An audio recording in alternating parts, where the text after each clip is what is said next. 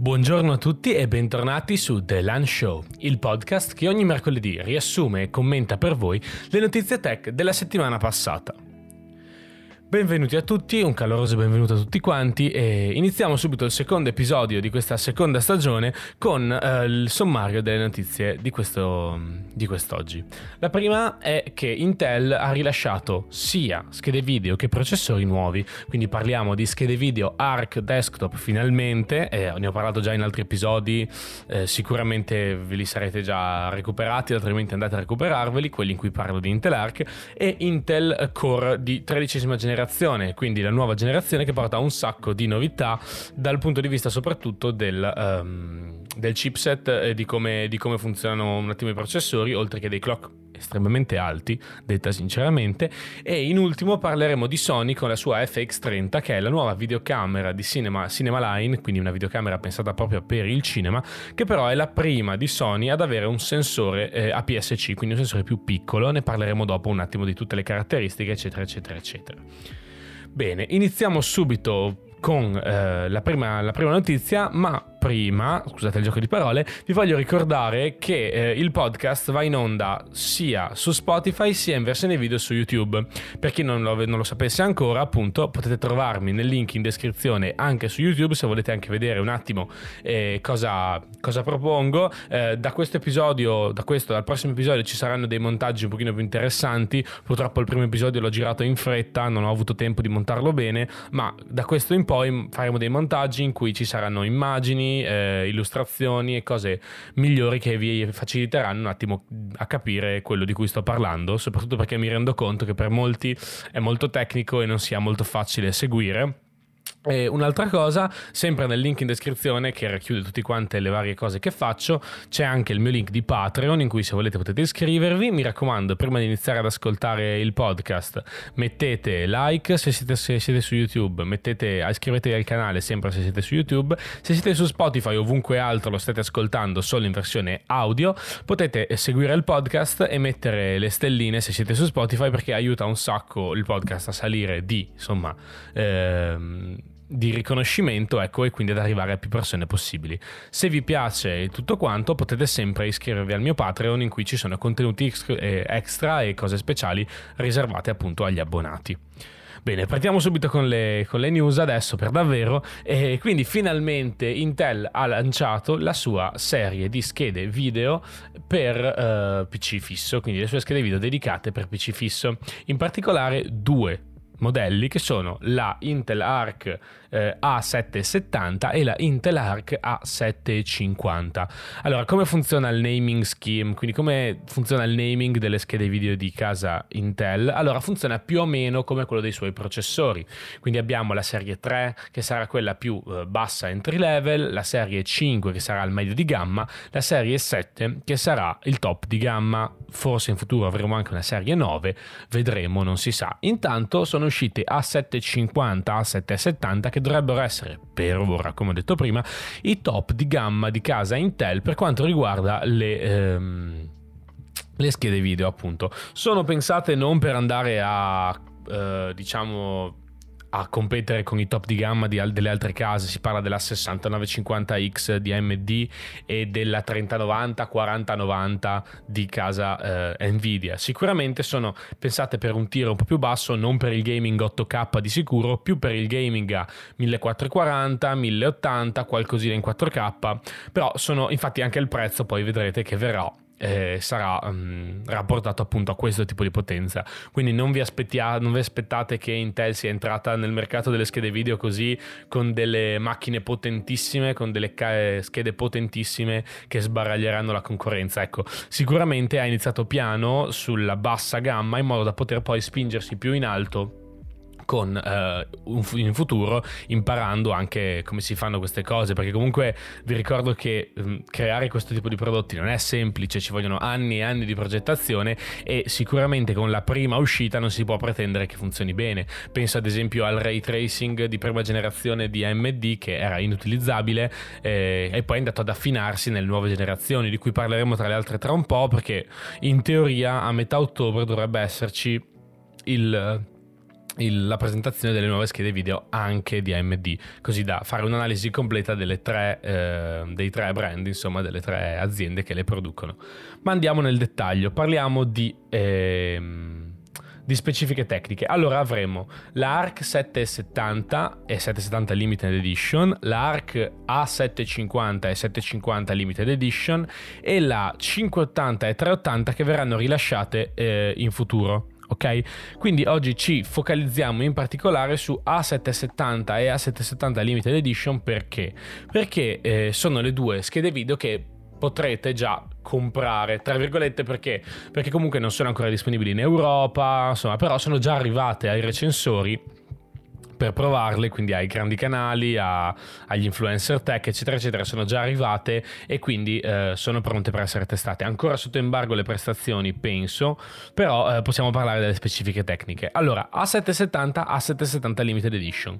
Cosa vuol dire Limited Edition? Nulla. Non sarà una Limited Edition, nel senso che ne faranno per sempre. È diciamo come dire A770 Ti per parlare in Nvidia, ok? Quindi eh, praticamente è una versione un pochino più spinta. L'unica differenza in questo caso tra A770 e A770 Limited sarà la quantità di RAM che per l'A770 Limited Edition sarà di 16 GB di DDR6, GDDR6 chiaramente, e per la 770 classica, tra virgolette vanilla, sarà di 8 GB solamente. Questo già vi fa capire che in realtà sono schede video non così tanto potenti. Insomma, basta pensare a una 3090 che ne ha 24 di giga. Ok, 16 GB sono quello che serve per giocare bene in, in 2K, qualcosina in 4K. Allora, eh, come sono strutturate queste schede video? Sono strutturate in XE Core, che non sono né i CUDA Core, che non sono niente di tutto ciò, sono dei chip, dei core appunto con varie molto più potenti di un CUDA, pensiamo che una scheda Nvidia ha 15-16.000 CUDA, questa è la top di gamma ha 32 XE Core, che sono praticamente i core di processo grafico. Ok, quindi poi ci sono gli XMX engines che sono eh, quelli che verranno, che sono praticamente utilizzati per tutta la questione di eh, reti neurali, intelligenza artificiale, eccetera, eccetera, eccetera. E poi ci sono i Core FP32. Allora, ehm, in particolare questi sono quelli che sono più vicini, tra virgolette, ai CUDA, nel senso che sono quelli un pochino più... Eh, cattivi, tra virgolette, quelli che fanno proprio tutte le analisi eh, classiche di rasterizzazione, insomma. Allora abbiamo 32 XE Cores, 512 Engines XMX e 4096 FP32 Course, ok? Eh, che vuol dire tutto, può non vuol dire niente. Giusto per reference, eh, la A750 ne ha 28, 448, 3584, quindi un po' meno. Cosa molto più interessante è il clock, clock che si attesta sui 2,1 GHz.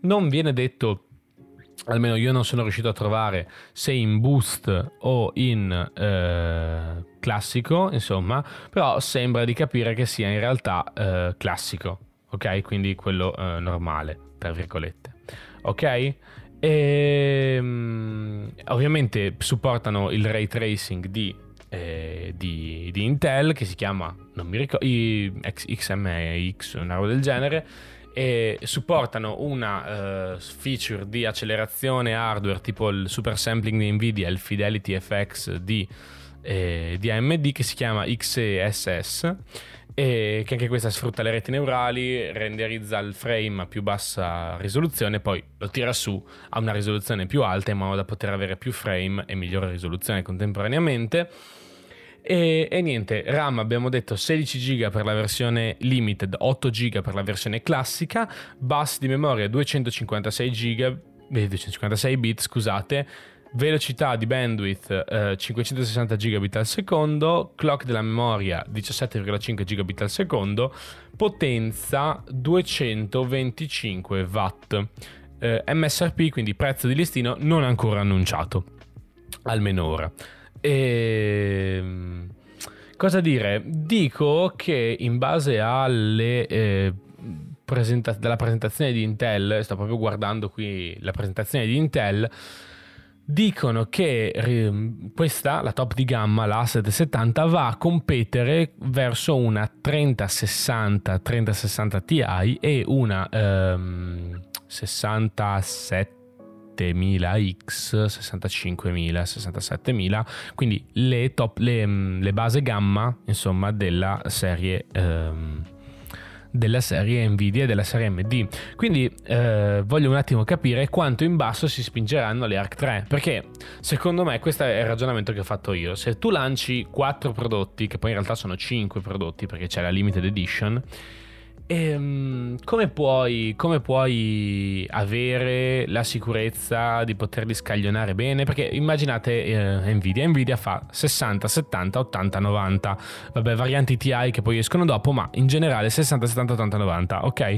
Vanno dalla 3060 che è una buona scheda video alla 3090 che è praticamente inutile per chiunque, a meno che uno non sia una render farm, un, uno che fa film, insomma, cioè che davvero per giocare, cioè uno, uno gioca 8K 120 frame, robe assurde, altrimenti è davvero un po' overpowered, ok? E spalma tutta la potenza su 5 dispositivi, 60, 70, 80, 90, 4 più una TI, quindi 4 o 5 dispositivi. Intel ha fatto 5 dispositivi 4-5 come, come Nvidia, come AMD per assurdo, che sono relegati a una nicchia molto più piccola e secondo me il rischio è che vengano confusi l'uno per l'altro. Ad esempio, vi faccio un esempio, poi passiamo alla notizia successiva. A770 e A750 hanno esattamente la stessa GPU sopra, la ACM G10, ok? Solo che la, eh, i core della, della 770 sono a 30, sono 32, A750 sono 28. Cioè, capite che la differenza è molto molto esigua, il TDP è lo stesso, 225 watt, eh, la memoria è la stessa, sempre 8 giga, a meno che voi non prendiate la limited edition, il, la bandwidth è circa uguale, 560 versus 512 gigabit al secondo. Capite che eh, rischiano di essere delle schede video molto simili, troppo simili, e che il cliente, comunque noi consumer, ci confondiamo un attimo. Cioè, cosa prendo? La 770, la 750, ma il prezzo? Cioè, saranno tipo 300 e 250? Cioè, capite che per 50 euro, quando poi verranno ridistribuite magari anche agli integratori, quindi Asus, eccetera, eccetera secondo me ci si può un attimo perdere all'interno dei modelli. Poi non so se eh, questa cosa sia stata fatta per eh, poter dare a chiunque la migliore scelta possibile o perché Intel avesse eh, delle schede video che non sono andate come pensava. E adesso vi spiego questa cosa che è quella a cui penso io e anche per cui pensano altri. Ma eh, appunto eh, non capisco bene perché di questa scelta. A proposito di questa cosa, secondo molti, e anche secondo me, sinceramente, avendo visto un attimo la situazione, la 770 era pensata per avere una potenza molto più alta, avere una capacità di calcolo molto più alta e quindi chiaramente se uno rapportava una A770 come una 3080, 3070 Ti, comunque di quella fascia lì, potevano spalmare la gamma molto meglio, capite no? Come, cioè se una A770 mi, mi va a prendere il posto di una eh, 3070 Ti, per parlare, la A750 può tranquillamente essere una 3070, la A580 tranquillamente una 3080 e la A380, eh, 3060 scusate, e la A380 può tranquillamente essere una 3050 una, la vecchia GTX 1660, quindi una scheda video molto meno potente della serie top di gamma, però comunque funzionale. E questa è funzionale perché ha 6 GB di RAM, vi parlo della 380, la, la, top, la base gamma, ha 6 GB di RAM, eh, 1024 core FP32, clock di 2 GHz, che è un clock altissimo, un basso un po' più stretto, però eh, 75 Watt di TDP, quindi consuma davvero poco, ok?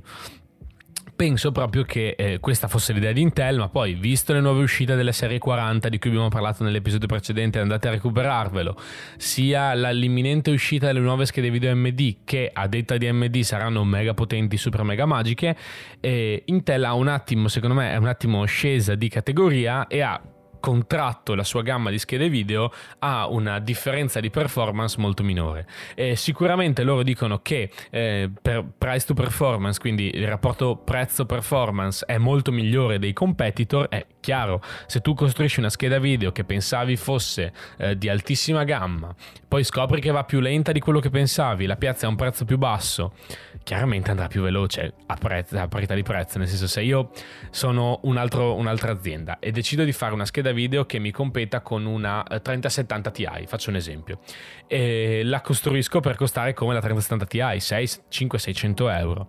Poi scopro però che eh, questa mi performa come una 3060, chiara, un po' meglio di una 3060, ma in pari con la 3060, chiaramente la faccio pagare come una 3060, ma poi in realtà le prestazioni sono migliori, ok? Quindi per non... Eh, rovinarsi il lancio, tra virgolette, secondo me eh, Intel ha stretto tutte queste cose e ha lanciato le sue schede video un po' così, tra virgolette. Cioè, non dico addirittura alla sprovvista, però diciamo che secondo me, eh, scusate, diciamo che secondo me il, ehm, c'è stato un attimo di, di, di, di delusione, tra virgolette, comunque di difficoltà nel lanciare queste schede video al giusto price point con le giuste performance.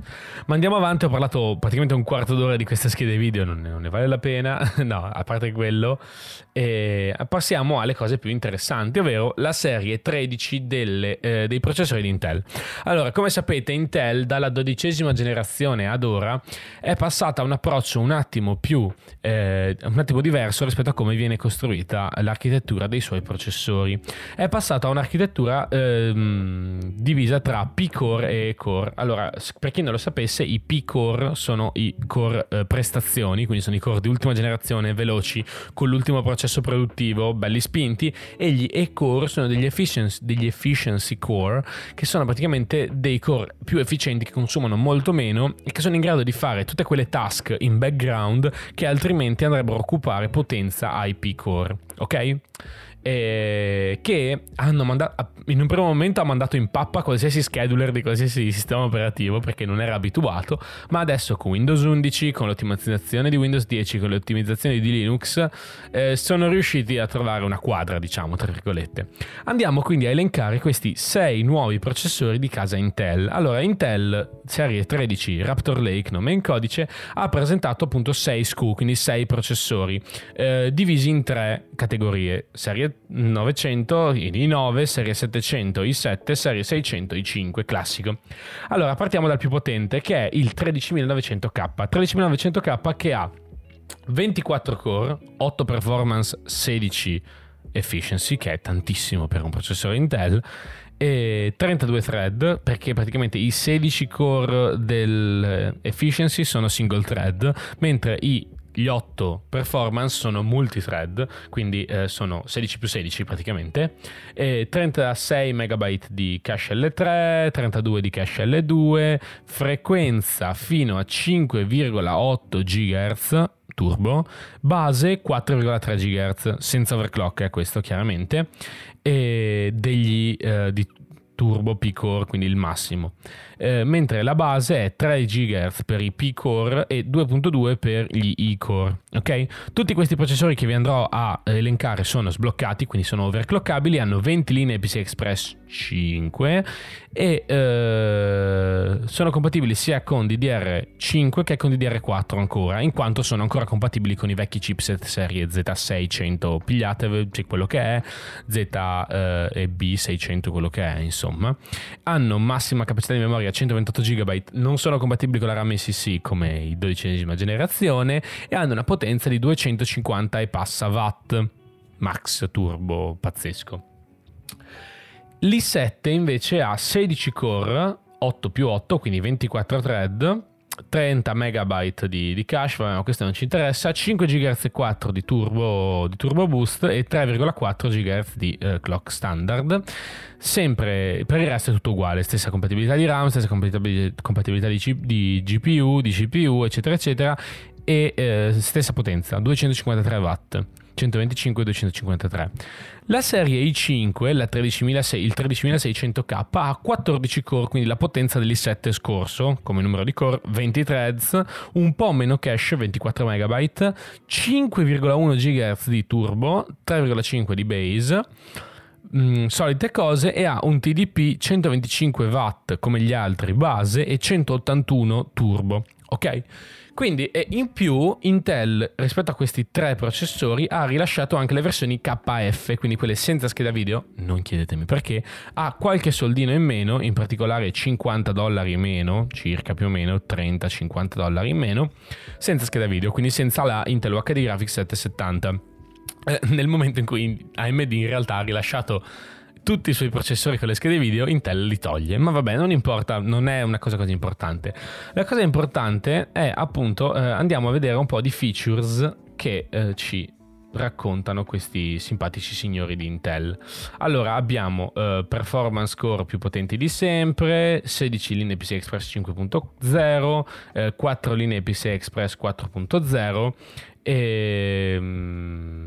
Um, DDR5, DDR4, eccetera, eccetera, eccetera. Allora, sono delle macchine molto potenti, hanno un sacco di feature, vi lascio tutto in descrizione e vi schermeranno per chi sarà, per chi lo starà guardando appunto live, tra virgolette, su, su YouTube col video, schermerò tutte quante queste news che hanno mandato.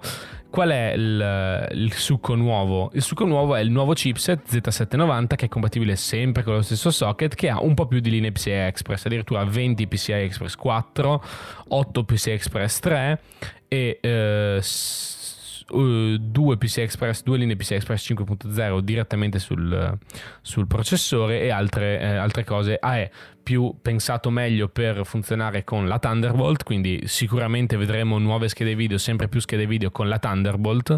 Chiaramente è molto comoda per chi, eh, chi sa utilizzare lo standard, che è molto ampio. E, um, e quindi hanno un sacco di, uh, di cose interessantissime. Potenza, vabbè, potenza eh, dicono che sono i più veloci nel gaming, dicono che sono i più veloci nel, eh, come sempre, nel gaming, però vi lascerò sempre a video il grafico. Praticamente eh, nel grafico si vede eh, come eh, li abbiano rapportati al 12900, 13900K versus 12900K versus 5950X, quindi il vecchia generazione MD e il 58000 X3D, quindi quello con la 3DV cache. E praticamente in game eh, sì è il più potente, però il 5800 X3D eh, risulta essere leggermente più forte, leggermente più potente in alcuni giochi. Chissà come si rapporteranno tra di loro con la nuova generazione di AMD, quindi la serie 7000 e la serie 7000 con la 3DV cache che AMD ha già annunciato, si rumoreggia già che uscirà una versione eh, AMD con più cache, quindi con, eh, con la 3DV cache che per la scorsa versione ha alzato tantissimo la potenza in gioco, un po' meno quella produttività, ma in gioco. Sicuramente una forte eh, cosa positiva della serie 13 di Intel sono il numero infinito di core, perché ha 24 core, cioè sono tantissimi. Mm, ricordiamo che il top di gamma di AMD ne ha solamente 16, tutti performance eh, per l'amor di Dio, però sono comunque di meno. Quindi nel multitasking sicuramente sarà molto molto più potente. Lascio in descrizione come sempre gli articoli con tutte quante le specifiche e andiamo avanti all'ultima notizia, altrimenti questo podcast diventa infinito.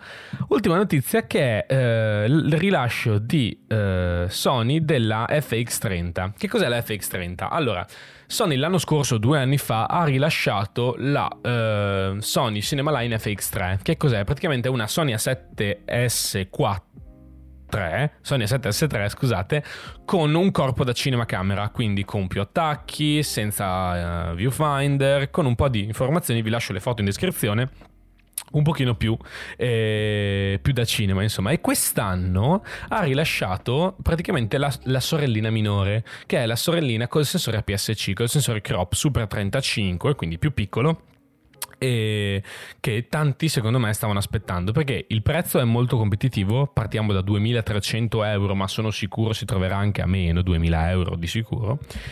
ed è APS-C, quindi le lenti costano meno, sono più leggere, più facili da trasportare Tante macchine cinema hanno già la PSC come sensore, Super 35. Pensiamo alla Canon C70, pensiamo alla Blackmagic Pocket Cinema Camera 6K Pro, che secondo me è il top competitor.